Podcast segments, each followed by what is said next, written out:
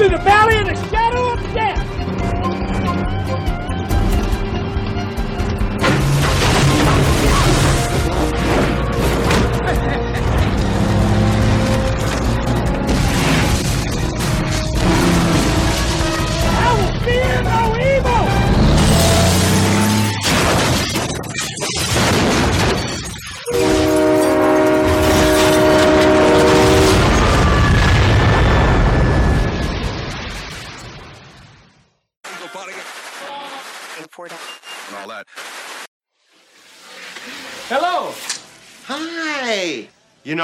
I started on cleanup just like you guys. But now, see, I'm washing lettuce. Soon I'll be on fries, then the grill. A year or two, I make assistant manager. And that's where the big bucks start rolling in. Just two years, eh?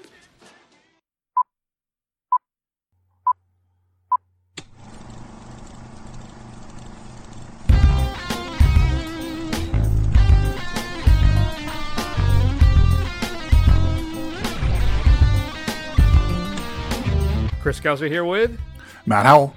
uh, this episode of the First Run. Matt, Smooth Operator Howell, and I. Well, I think we may finally have found the show that will make Matt quit. Because I made him watch a Japanese drama about a guy getting chauffeured around Hiroshima for three hours. That's right. It's the highly regarded best international feature frontrunner, Drive My Car. We're also going to spend some time talking about Sundance. Matt and I both watched Dual, the latest film from Riley Stearns, which is a name that I didn't connect with initially, Matt. And we'll talk about that as well. Matt also share his thoughts on another film that he watched as part of the festival. We'll tell you what's coming up in physical media featuring your streaming and straight to DVD picks of the week. And then finally, I'm going to close out the show with our five favorite doppelganger slash double, whatever you want to call it, films. Let's start everything off with a clip from Drive My Car. どうした？いや俺家福さんと一体何の話してんだろうって。音さんはきっと幸せでしたね。家福さんみたいな人が旦那さんで。どうだろもしよかったら僕に音さんのこと何か話してくれませんか？う音のこと？お二人の馴れ初めとかどんな風に本を書かれていたのかとか普段の会話でも何でもいいんです Matt Drive My Car, winner of Best Foreign Language Film at this past year's Golden Globe Awards. Not that that means anything. Front runner for Best International Feature, allegedly at the Oscars. So sounds like it's gonna be pretty good. Why don't you tell the fine folks what is Drive My Car all about? So Yusuke Kafuku is a stage actor and, and stage and theater director who, after the death of his wife, is still unable to cope with it after a few years. So he decides to go to Hiroshima to direct a version of Uncle Vanya, which is just a should really give you a clue of what you're in for for this film. And uh, yeah, he gets driven around because actors are not allowed to drive in Hiroshima, and lots of navel gazing ensues. Wow. All right. I think we know where Matt's going to land on this one. Listen, Matt, it's three hours long, and I love that your message to me is this is three hours long. and I'll be honest with you, I think for the casual moviegoer, I think that three hour long film may be a bit intimidating, that mm-hmm. runtime. Mm-hmm, now, mm-hmm, mm-hmm. I don't feel that the film, as some people have written, is ponderous, that it's mm. overly long. I think that uh, Hamaguchi does a great job of kind of spacing this thing out. And I found it to be lovely. I found it to be touching. It is long, but it never felt long. Mm. You know, as we like to say, deliberately paced. Sure. So it didn't feel overly cumbersome in its length, but it's not an action packed kind of, you know, hyper drama, melodrama type thing. It's this guy who loses the love of his life, his wife, and him basically dealing with that. In fact, that's what's interesting. I think about the film is his driver that takes him around. We end up getting at this delicate, kind of nuanced experience about relationships that can develop between two people who are dealing with similar issues, be they tragedy, guilt, loss, and maybe finally acceptance. But uh, what are your thoughts on Drive My Car? So, first, I think we should, hearing you discuss this, I think for one of our top fives, we should do like a top five three plus hour film and see where we where we come down on these things, um, just to see where where because I think, you know, I think it's definitely possible to have a longer film that is engaging. I mean. Godfather 1 and 2 are both, you know, pushing the 3 hour mark and those films are riveting from beginning beginning to end. This is and they're and they're subtle too. This is subtle to a point where it's almost wooden. The the main actor, um, I'm not familiar with him. Um, Hidetoshi Nishijima? Yes, thank you. I guess he, I'm not familiar with his work. I guess he has a reputation for being very subdued in his acting and very kind of um, I would uh, not featureless. Yeah, featureless, emotionless. And I think that's really kind of off putting. This is all very wooden to me. And I think the language barrier is kind of heightens that for me, um, where it's hard to kind of pick up on the inflections necessarily because there may be nuance to the way things are said in Japanese that I may not be picking up as an English only speaker. Kind of contrast that with last week's film, The Worst Person in the World, which was in a foreign language, but I was able to really connect with those characters. Whereas this, they kind of consciously keep you at arm's length and it all comes off as very cold to me.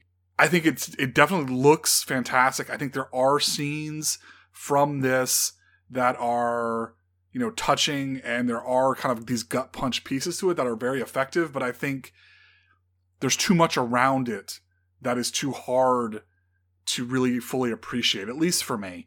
I mean, I'm watching this thing and I'm into it. I'm sitting here watching it, watching it, watching it. And it's 45 minutes before the credits start to come up. I mean, the entire, the I entire, noted that. all of the preamble stuff. I'm like, oh wait, the movie's now starting. Now the movie's starting. Um, Yeah. so yeah, I just I can see what they were going for. I can appreciate what they were doing. I just if you enjoyed this film, I understand it. I just don't think it's for me. And if if if I'm being honest, if uh this and the worst person in the world were both nominated for best foreign language film, I would hands down, you know, check off worst person in the world compared to this. So part of me was watching this. just like I know no, you may not be familiar with this, but Matt is like a Chad. He's a uh, maybe even like a, a Sigma male, and uh, all I could think of is there's a particular couple scenes in this film where uh, Nishijima's character Susiki Kafuku is dealing with the transgressions of his wife, and all I'm thinking is Matt's going like "cuck," you know. I'm like Sure. he has, you know, like you know the whole time, but no, it, it's it's a very delicate, nuanced film. It really is. I think Matt, you make an interesting point about inflection and not being as familiar with the native language that they're speaking. That it may add some even more depth to the film that may not come across to the average American uh, viewer, such as ourselves. One of the things I thought was really fascinating is how this adaptation of this play his version of it. Now, I'm entirely ignorant, Matt, of this play, so I don't know if this is sourced, like this is how it always is done, or this is his spin on it. But it's communicated in three different languages all at the same time. One person speaking Japanese, right? One speaking Cantonese, and there's mm-hmm. someone speaking sign language. Right. I love that idea because it shows that some themes are universal and that there is an unspoken connection to each of us, you know, that transcends language. And I think that's the core of the film is the relationship between Oto and Yusuke is just like that where their love for each other is at such a a deep and understanding level that he what is it? He- not so much he forgives her transgressions right but he accepts them um, because it's i guess part almost of her creative process. And there's this devastating scene i think between Yusuke and um, what's his name is it koji in the in the car where they're sharing this story because they both have this relationship with Oto uh, that is just really fascinating watching his reaction to being told the second half of a story he didn't even know existed because it's only something she shares in these intimate moments. It was very gripping. It was really fascinating to kind of watch that. And those relationships and those feelings can kind of transcend again just general language and how we relate to each other. There are core truths to who we are as people, which is something I think is captured, and I may be inclined to agree with you, better in The Worst Person in the World mm-hmm. that we discussed last week. So I, I did en- en- enjoy this. I think maybe a little bit more than you, but I'm inclined to agree with your assessment that if I had to choose one or the other, I probably am leaning towards Worst Person in the World over this. Uh, and I will say too, this I have some, I think, some bias in my foreign films. I think a couple of the Korean films we watched over the last few years too. Like I was waiting for this kind of emotional impact where there would be this eruption of violence that never seems to happen, right? Because he's so subdued. But I, I think maybe I'm programmed after watching like Burning, which is a fantastic film about uh, a subtle take on toxic masculinity, and then finally, you know, a Parasite, which was mm-hmm. you know Best Picture winner the other year. So, but obviously none of that ever happens. This is a much more contemplative film. I will say too, I'm not sure the ending has the emotional impact that Hamaguchi is going for. At least not for me. Maybe it does for other viewers, but I think that the rest of the film has this deep, kind of rich emotional journey that we go on with these characters. And that is rewarding enough, even if I think the finale doesn't really pay off for me, that I think maybe he's going for when they go to her former home. But I will say I found the coda of that perhaps sweeter and relays a more, I think, positive message. And I think was really deeply needed to alleviate a lot of the prior sadness that uh, we experienced throughout the, you know, almost three hour running time of this film. Yeah, I agree with you. I think there are things to like in this, and I I'm not going to begrudge you. You know, anyone who thinks this is one of the best films of the year, I can see where you're coming from. I just um I just can't connect with it the same way that a lot of people are. But I don't think it's a bad film by any stretch. No, no, I agree. It's just that, you know, there's just that. That's couple. That's how rumors get started. You, you know, you're putting stuff out on the internet. Next thing we know, canceled.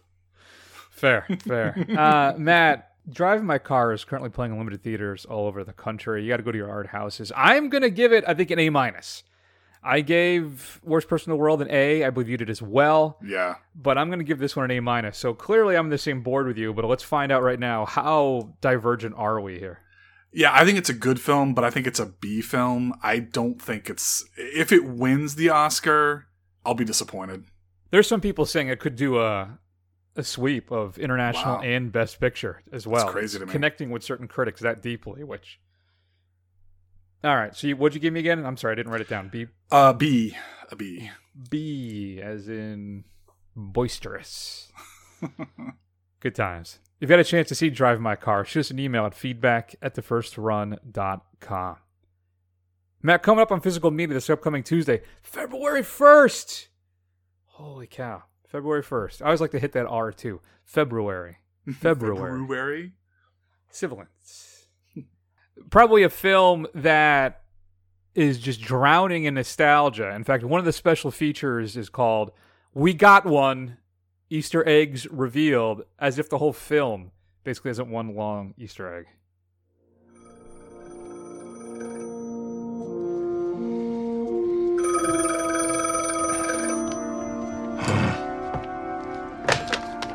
Raise a cult and we're closed. Wait! I only get one phone call. I'm in prison. Huh. Slammer, huh? I've been there myself. I'm not a lawyer, but I'm listening. Are you Ray Stantz, the Ghostbuster? And now I'm hanging up. Hang on, please. I, I'm calling about Egon Spengler.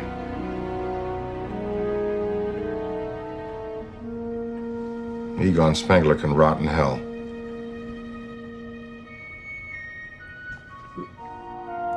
He died last week.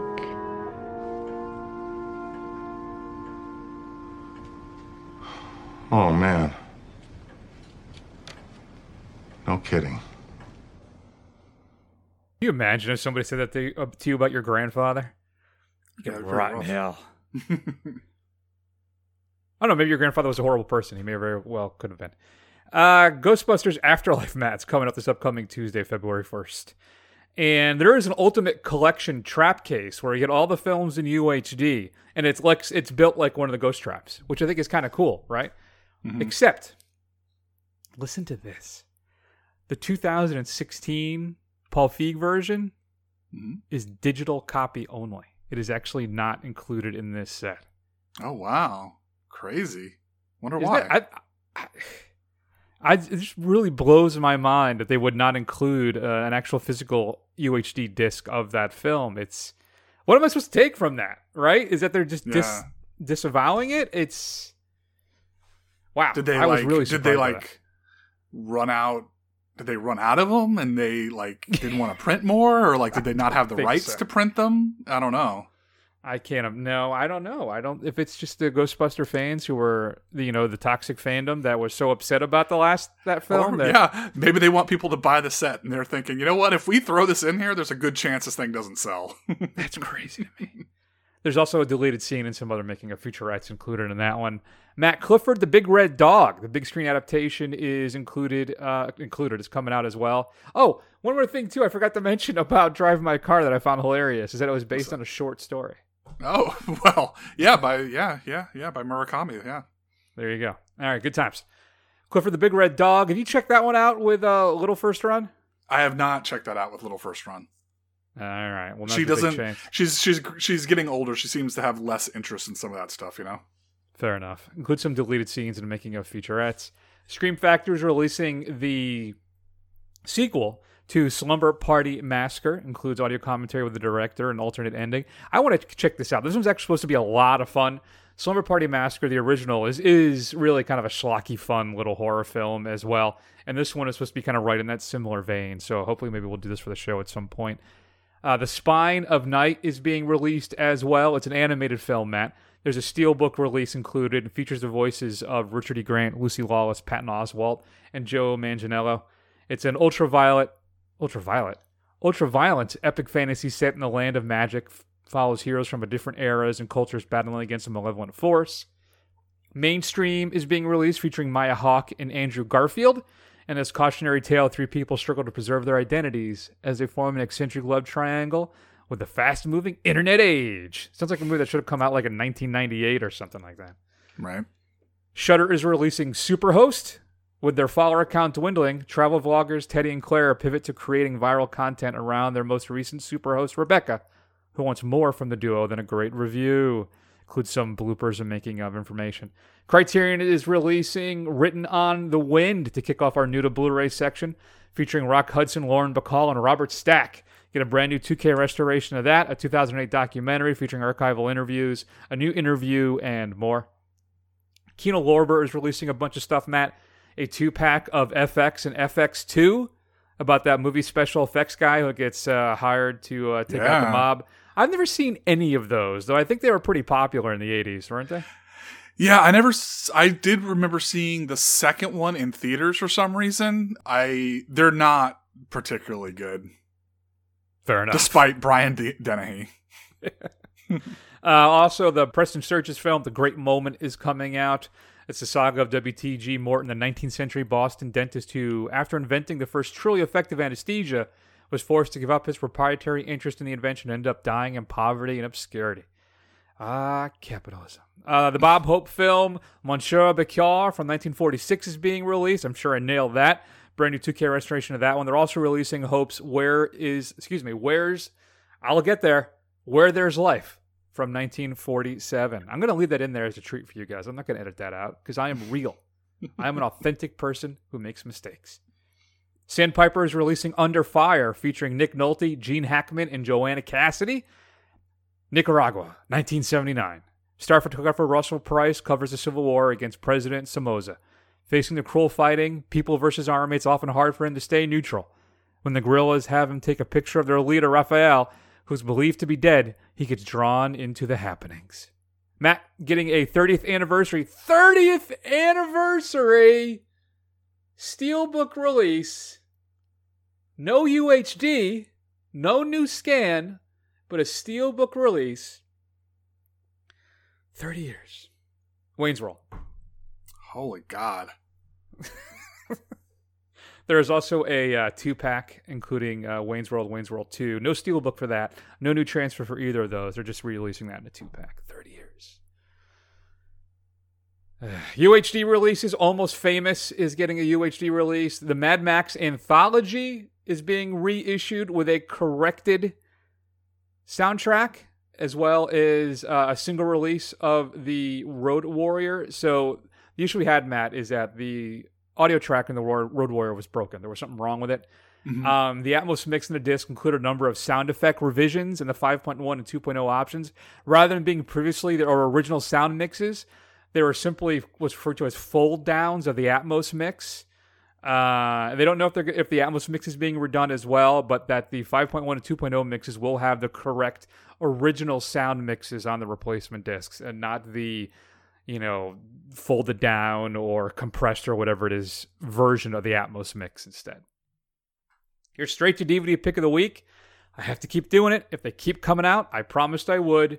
Deadlock. Bruce Willis stars as Ron Whitlock, a wanted criminal leading a team of mercenaries on a mission of vengeance. Convinced that the government is working against them, the merciless group brutally seizes an energy plant and holds everyone inside hostage. With a nearby town on the brink of massive flooding and destruction, it's up to one retired elite Army Ranger, Mac Carr, played by Patrick Muldoon, to save thousands of innocent lives before it's too late. Oh, Bruno. Matt, what should we be streaming this week? Um, so I'm going to recommend um, a crime series that is wrapping up, um, starring Jason Bateman, called Ozark, um, where a money launderer for the mob um, finds out that his partner was stealing from them, and he is now forced to, well, not even the mob cartel, uh, basically flee and, and work um, off his debt in in the Ozark region of Missouri with his family. Um, it's a pretty good little crime uh, film show. It's available on Netflix. The fourth season just came out, and it's the last one. So sit back and watch them all. I have not seen a single episode of that show. I hear it is pretty good, Mm-hmm. not great, but has some great like- moments. Yeah, it's not like Breaking Bad or Justified great, but it is pretty good. It's worth a watch. Add it to the list. Hey, did you hear they're bringing back Justified? A little miniseries? I did, yeah. I, I saw your tweet about that. I'm very excited. I love Justified. As did I. I'm really looking forward to that. All right, folks, let's keep rolling. We're going to spend a couple minutes to talk about Dual, which is one of the films at Sundance this year. Matt and I both caught up with that. Matt's also going to share his thoughts on Something in the dirt. Something in the earth? In the dirt. And the dirt. the dirt. Mm-hmm. How would I let, stop talking over you and actually let you speak? and uh, I will say, since it's Sundance, it's new. There's no clips or trailers Yeah. out there for me to play for you. But I did grab Karen Gillan talking about it, so enjoy that. I just got to see the film Jewel, or Duel, Duel, as Americans say, uh, which is a film I made in Finland last year with the director Riley Stearns. And oh my god, it's so good. I'm so happy. I can't wait for you all to see. I can't wait for you all to see this. It's definitely new territory for me as an actress. And I was playing two parts as well me and my clone. And there's some heavy stuff in there, but there's also a lot of jokes in a very dry Riley Stearns way. And it's just a really f- cool, original, artistic, funny, weird movie. Yeah. Yeah. So, Matt, Riley Stearns returns with Dual. Dual is a film about a young woman who finds out she's terminally ill, right? And there's this technology exists, not quite RePet for you six day fans out there. No, no Arnold references for Matt. No, no. Fine. Anyway, you could actually have a clone of yourself made to then help your family, you know, the so that you're still around. Your family and friends still have you there because you've cloned yourself. Mm-hmm. And then she finds out that, you know what? Actually, you're in remission. You're going to make it.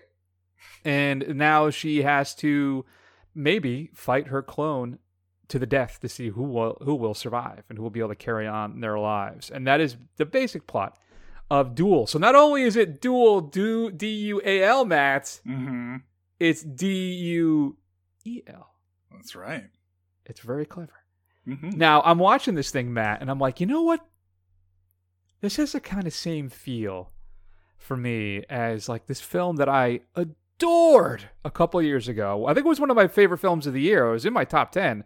Uh, the Art of Self Defense with Jesse Right. Eisenberg, a brilliant, funny. Like I laugh out loud. I cried watching that thing from laughter. I love that movie, and I remember saying, "Man, I can't wait to see what this director does next." So I'm watching this thing, and I'm thinking, this has that same kind of vibe to it, right? As but it's not as funny as The Art of Mhm. Self Defense, but it's similar. And then I'm putting my notes together after I watch the film, doing some research. Sure enough, Riley Stearns, same director, Right. same guy. So here's what he did next. Matt, what are your thoughts on Dual? Have we escalated? Have we gone to the next level here? Mhm. Or um, is this thing just kind of not quite come together? Yeah. So part of what makes the art of self defense so good is that everything is taken incredibly seriously for something that is incredibly stupid. Um, none of that stuff really matters, and that's part of where the the comedy comes from. This is deadly serious, and, and you know there are literally a fight to the death that is is brewing here. It's got a, a very different set of stakes. So it's much more in the terms of gallows humor than um, the art of self defense was. I don't think this is as good as the art of self defense, but I I enjoyed it pretty thoroughly. Some of the kind of choices that Karen Gillan made with the way that she plays her character Mhm. and the, her delivery is kind of off putting sometimes. Um, but like when Aaron Paul does it and comes in, I'm all for it. I think he's hilarious. Yeah. Um, so I think part of the weakness is maybe Karen Gillan. Um, I think the overall the concept is pretty cool. There are some stuff that's pretty it is pretty good in it. Uh, it has some pretty solid jokes. I just don't think it's quite as good as The Art of Self Defense.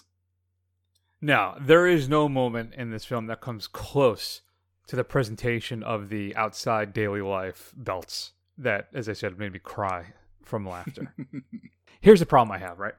The whole thing is feels oddly stilted. Everything is slightly off. And self defense was the same. So hmm. clearly, I think that's a choice. So we're going for this kind of depressing, flat aesthetic.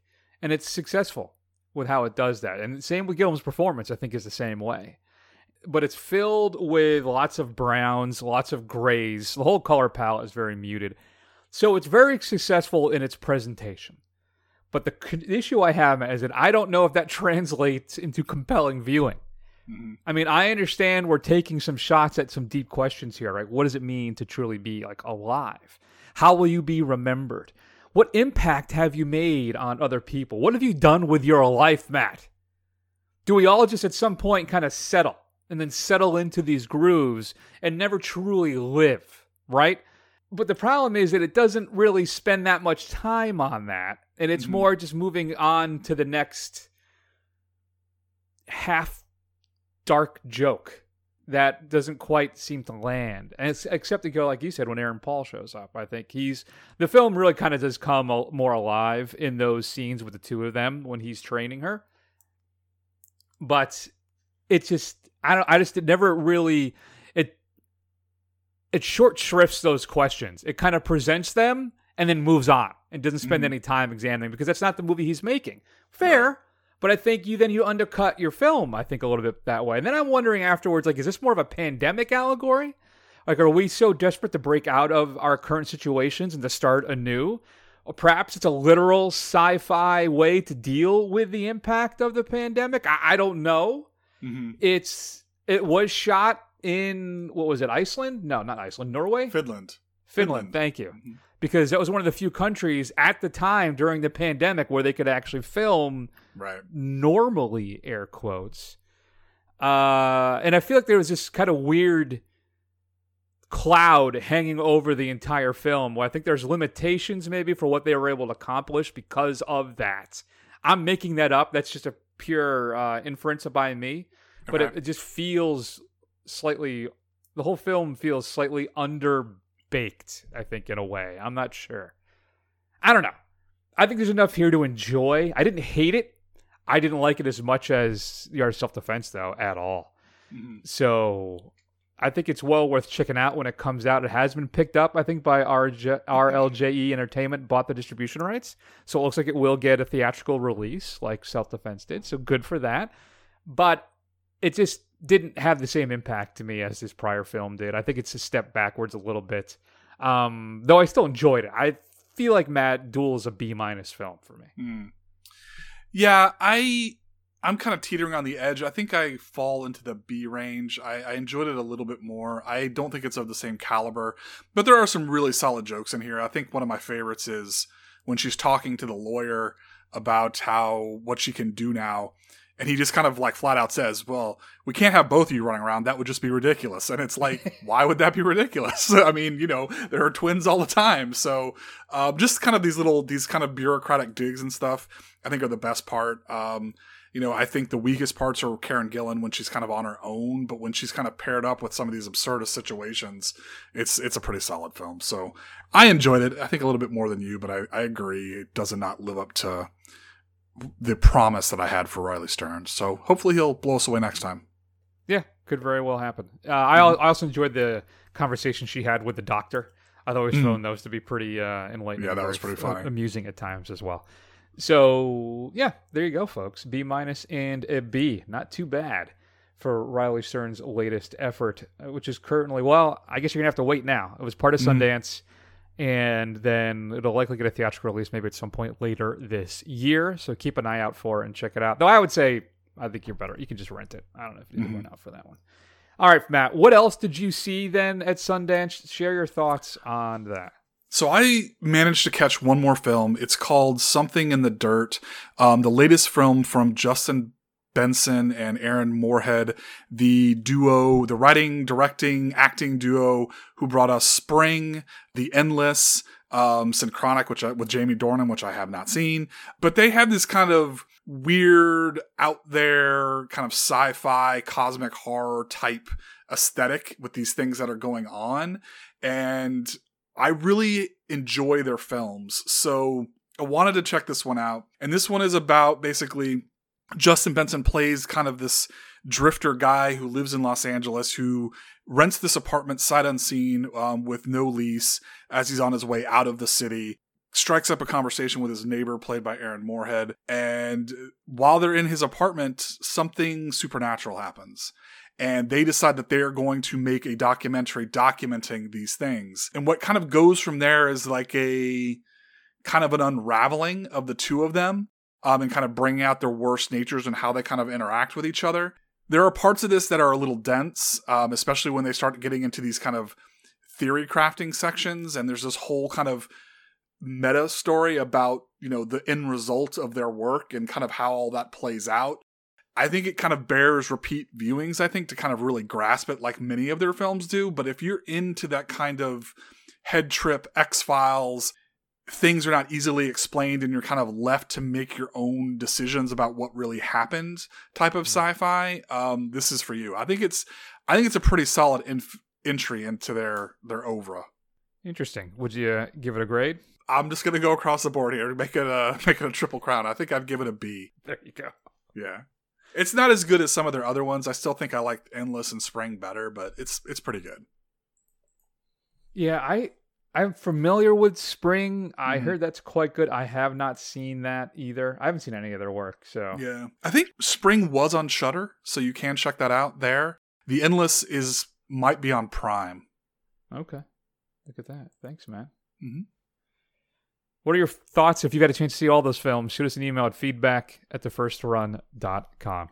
Matt, let's spend a few minutes then and close out the show and discuss our five favorite doubles or doppelganger movies, whatever.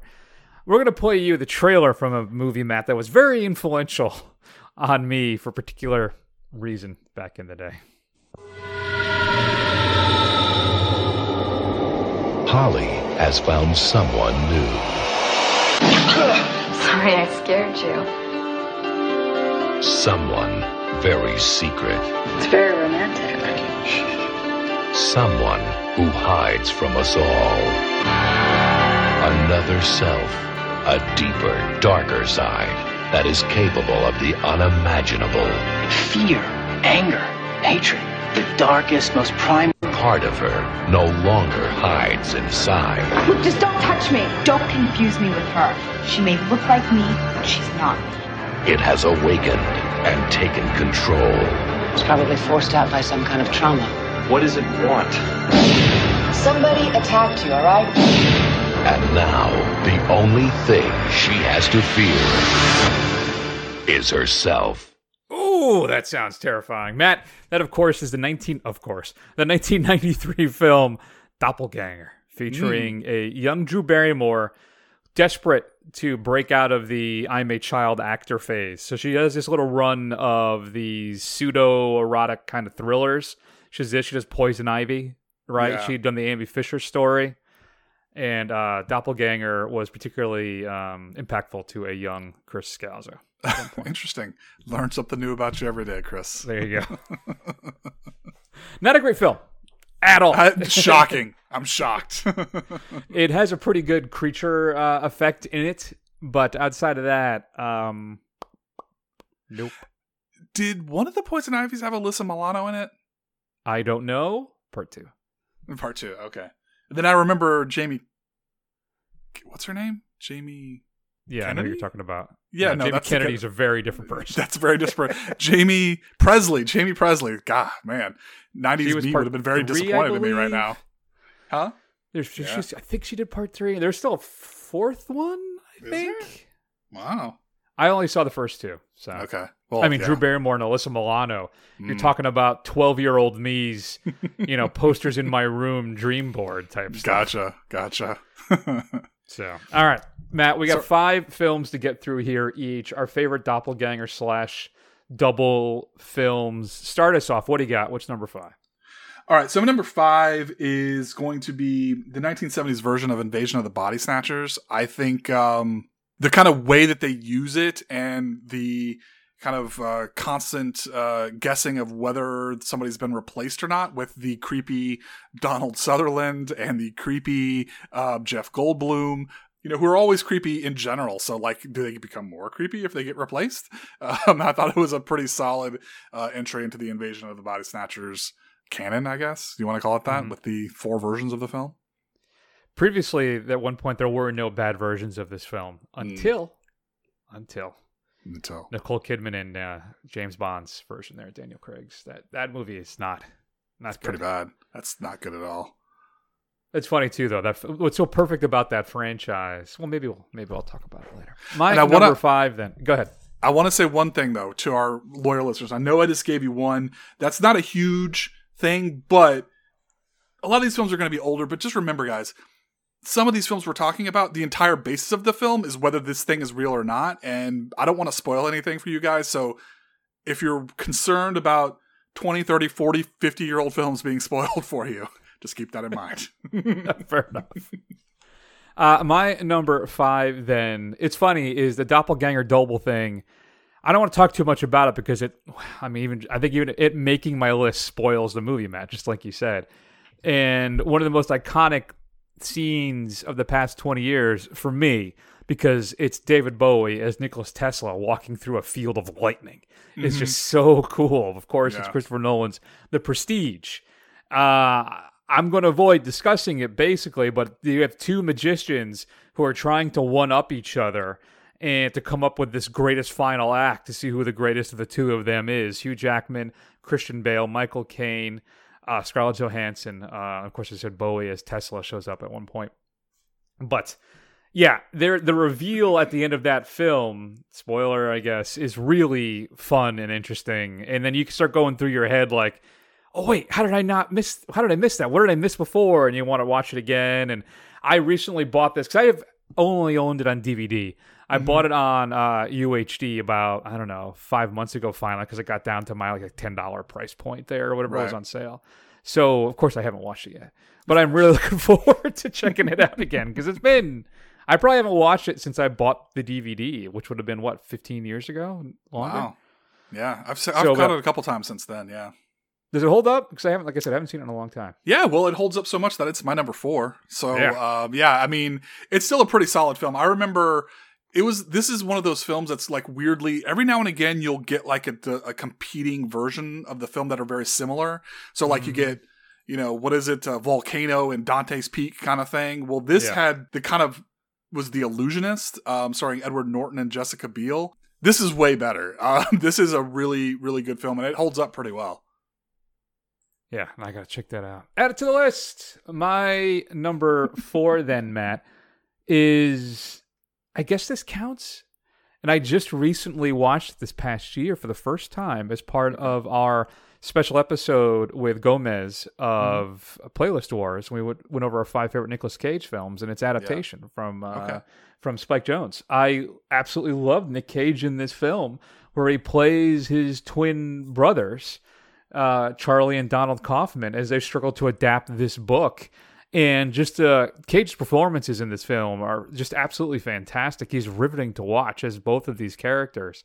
And he invents the two of them to help him write. Well, I guess in the in the film they're real, right? But it's anyway, it's it's, it's a bit convoluted, but it's a really fascinating film that I really ended up enjoying after not seeing when it first came out, and so I had to go on my list. It's number four.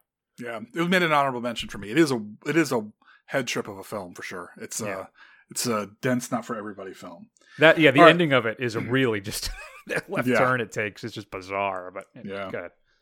All right, so my number three might be a bit of a cheat, but Chris may disagree with me whether this is really a doppelganger film. But if I have, I love it so much. So if I I talk about it all the time, and I probably fit it into a conversation once every five shows at least. But that's uh, our favorite horror movie of the last ten years is, is It Follows, where uh, essentially you have a creature that is quite literally a doppelganger. It can look like anybody, even your mom, which may be very disturbing depending on what it, how it looks uh, when it comes to you. But uh, that film is just uh, when people say they don't like it. I question their their taste uh, and their ability to appreciate things completely. That's not fair, but I do it anyway because it is a masterclass in suspense. didn't even occur to me to include it follows would probably be on would be my number five or four i think. I, I totally forgot Mm. about that film. You're entirely right. I to this day i think i said this every time we talk about it. When i describe the film to people i get goosebumps. It's that's how effective it is. It's yeah man now i'm very disappointed in myself that i forgot my number three then matt. I think i talked about this film a couple weeks ago a couple months ago but it's the polish director andrzej zulawski's possession from 1981 with uh, sam neill and isabelle adjani. And about this he's a spy ma- basically matt who comes home after his long mission and his wife Adjani wants a divorce, but she it's there's something off and different about her. And it is just a crazy film. It's a cult classic basically now.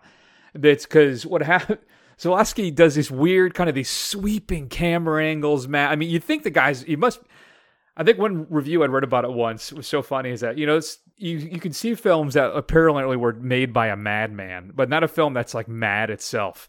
And that's this film is just off the rails crazy like the entire time, but it just kind of sucks you in for the ride. Like these sweeping camera angles where he routinely like rotates the camera around people as they're talking, or they'll they'll just zoom and glide around a room while they're talking to people. People will have these calm conversations and erupt into these almost psychotic mannerisms. It's just it's a crazy film, but it is one of the most weird, crazy, and disturbing kind of psychological horror films you'll ever see. With so, Possession is my number three. Okay. Um, I've never seen it, so I guess I'll have to get- sit around and check it out at some point. Yeah, definitely. Yeah. All right. So my number two then is um just even saying this is in the list um is a spoiler. So maybe stop for like forty five seconds and then can pick it back up.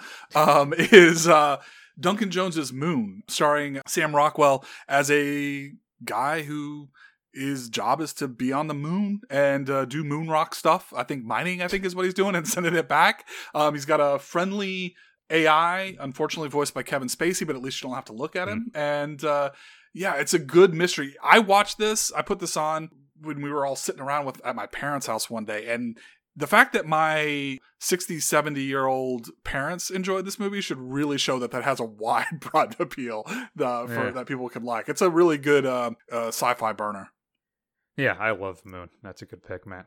So my number two, then, I'm shocked how high it was on your list. Is the is 1978's version of Invasion of the Body Snatchers. Mhm. Few films capture the paranoia of its time like Body Snatchers did. I think like what the Parallax View, perhaps, and then um was it Night of the Condor? I think does as well, really well. But Body Snatchers it probably is the head of the class for all of that stuff. So not only is it politically relevant and has a lot to say about what's going on in the country at that time, it's also scary. It's really unsettling. It's very uncomfortable. And it is a fantastic film with wonderful performances. Invasion of the Body Snatchers from 1978. It's my favorite version of all of them. And it, I don't know, it's just one of those films that you just get sucked into and it's endlessly enjoyable. I've probably watched it a dozen times and I never tire of it. I have it on Blu ray. I am, if it gets cheap enough, I may get that UHD because I think the Mm. review of it is supposed to be really good. I mean, that's how much I love this film. So it's my number two. All right. Well, I got to think we have the same number one, Chris. Um, so my Hmm. number one is Alfred Hitchcock's Vertigo. Yes. What about you? Yes, it is. All right.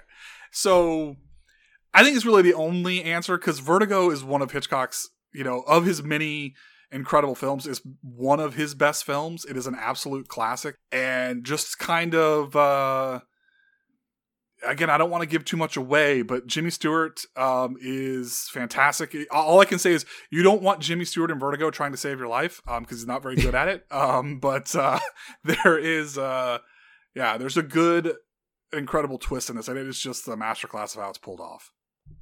Yeah, so basically, an old college buddy of his hires him to follow his wife, Mhm. right, who he thinks is having an extramarital affair. But there's something else happening.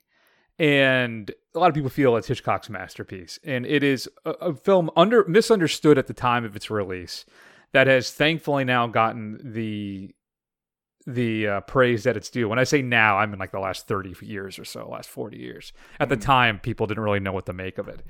And it is a stunning film. I mean, it's beautiful. I think it has one of Bernard Herrmann's best scores he's ever done. I mean, that I will listen to that score just independent, probably five, six times a year. I love it so much. And but it is really a story about broken people.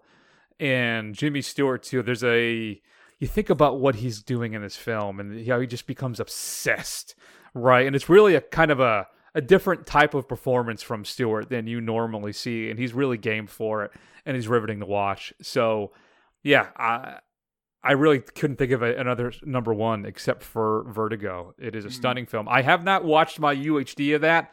I bought that 4K set that came out because it got down to like 30 bucks for four Yeah. of them. So I grabbed it, but I have not yet watched it. I got to pop that on the TV at some point. I do love that film. Vertigo, yeah, number one. Honorable mentions, Matt. So honorable mentions, um, Primer or Primer, depending on how you want to talk about it. Screw that guy, though. I think he's Yeah. finally going to go to jail.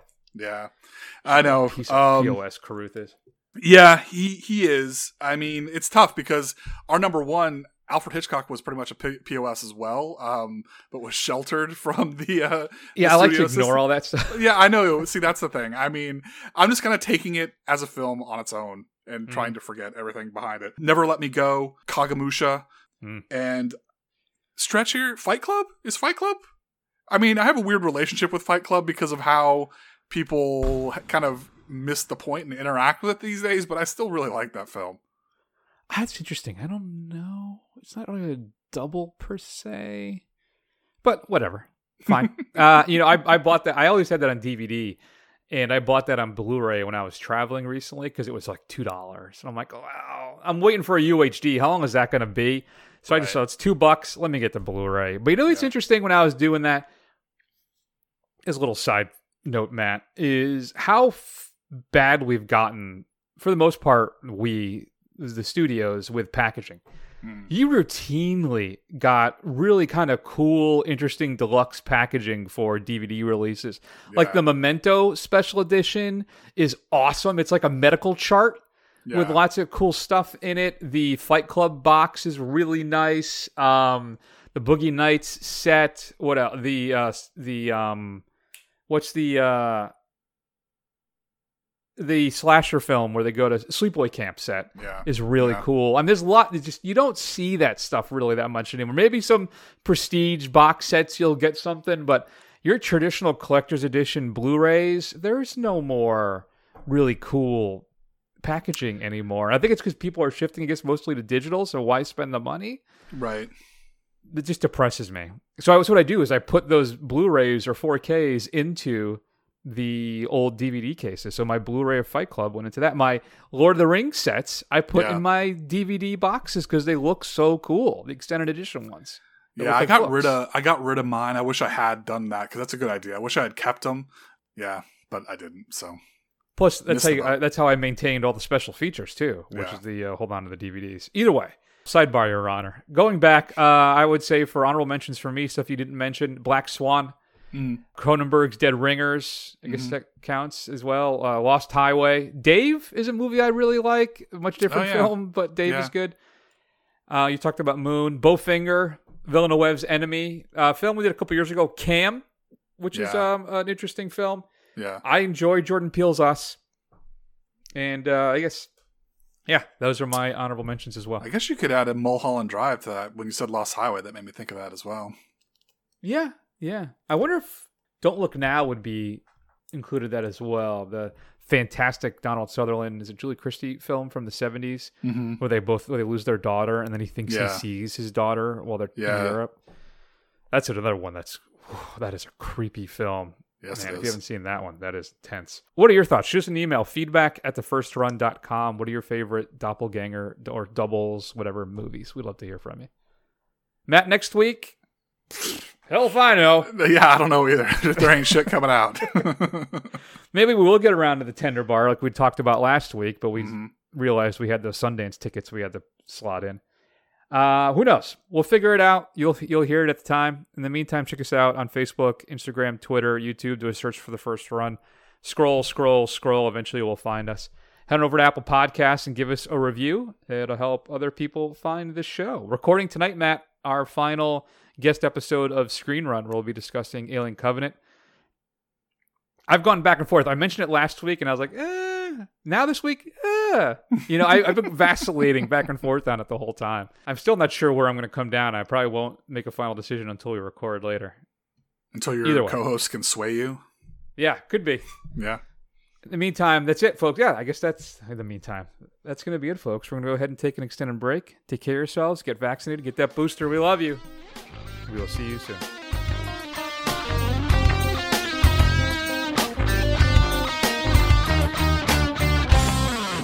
Sometimes I wish I could boldly go where no man's gone before. But I'll probably stay in Aurora. What are you thinking about? Cassandra. She's a fox. In France, she would be called La Renard, and she would be hunted with only her cunning to protect her. She's a babe. She's a robo babe. In Latin, she would be called Babia Majora. If she were a president, she'd be Abraham Lincoln.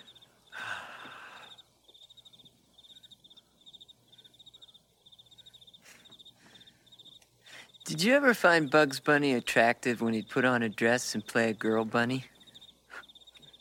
No.